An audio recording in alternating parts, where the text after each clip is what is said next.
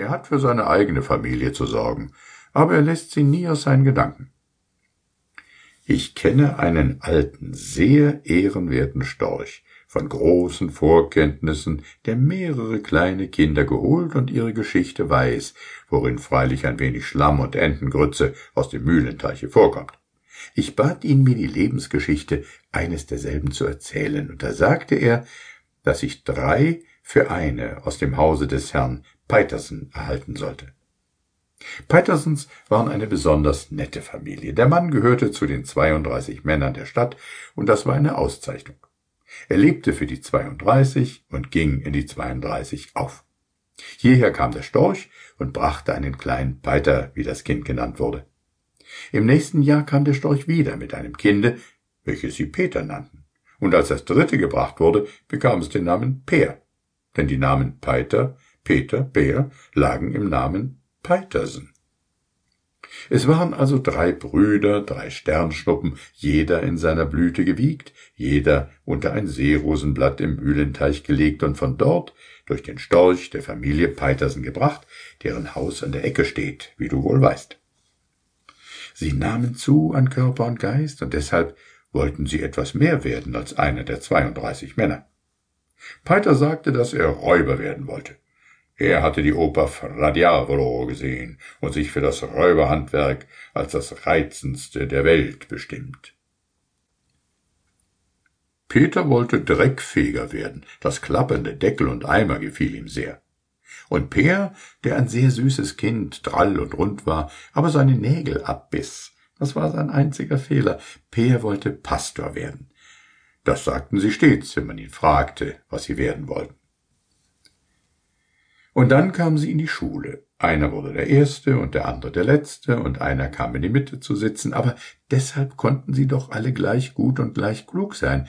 Und das waren sie auch, sagten ihre einsichtsvollen Eltern. Sie kamen auf Kinderbälle, sie rauchten Zigarren, wenn es niemand sah, sie nahmen zu an Wissen und Können. Peiter war von klein an streitsüchtig, wie ein Räuber sein muss. Er war ein sehr verzogener Junge, aber das kam davon, sagte die Mutter, dass er an Würmern litte. Unartige Kinder haben immer Würmer, Schlamm im Magen.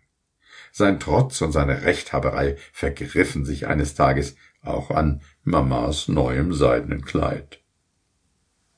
Stoß nicht an den Kaffeetisch, mein Zuckerlämmchen, hatte sie gesagt. Du könntest den Rahmguss umwerfen, dass ich Flecke auf mein neues seidenes Kleid erhalte. Und das Zuckerlämmchen nahm mit fester Hand den Milchtopf und goss die Milch der Mama in den Schoß, die nicht zu sagen unterlassen konnte. Aber Lämmchen, Lämmchen, das war sehr unbesonnen von dir. Einen festen Willen hatte der Knabe, das muss man zugeben. Fester Wille ist ein Zeichen von Charakter, das ist vielversprechend für eine Mutter. Er hätte leicht Räuber werden können, aber er wurde es nicht im wahren Sinne. Er brachte es nur dazu, wie ein Räuber auszusehen. Er ging mit eingebeultem Hute, bloßem Hals und langem wallenden Haar. Er sollte Künstler werden, aber nur seine Kleider zeigten es, sah aber dabei wie eine Stockrose aus. Alle Menschen, die er zeichnete, sahen auch wie Stockrosen aus. So lang waren sie. Er liebte diese Blumen am meisten und er hätte auch in einer Stockrose gelegen, sagte der Storch. Peter hatte in einer Butterblume gelegen. Er sah schmierig um die Mundwinkel aus und war gelb von Haut. Man musste glauben, dass Butter hervorkäme, wenn er in die Backe geschnitten würde. Er war zum Butterhändler wie geboren und hätte sein eigenes Schild abgeben können, aber seinem innersten Wesen nach war er Dreckfeger.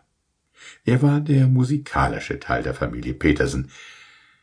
Aber es reichte für alle zusammen, sagten die Nachbarn. Er machte siebzehn Polka in einer Woche und setzte sie zu einer Oper für Trompete und Pauke. Pfui, war sie schön. Peer war weiß und rot, klein und gewöhnlich. Er hatte in einem Gänseblümchen gelegen. Niemals schlug er um sich, wenn die anderen Jungen ihn prügelten. Er sagte, dass es das Vernünftigste wäre, und der Vernünftigste gibt immer nach. Er sammelte zuerst Griffel, später Siegel, dann legte er sich eine kleine Naturaliensammlung an, worin das Skelett eines Stich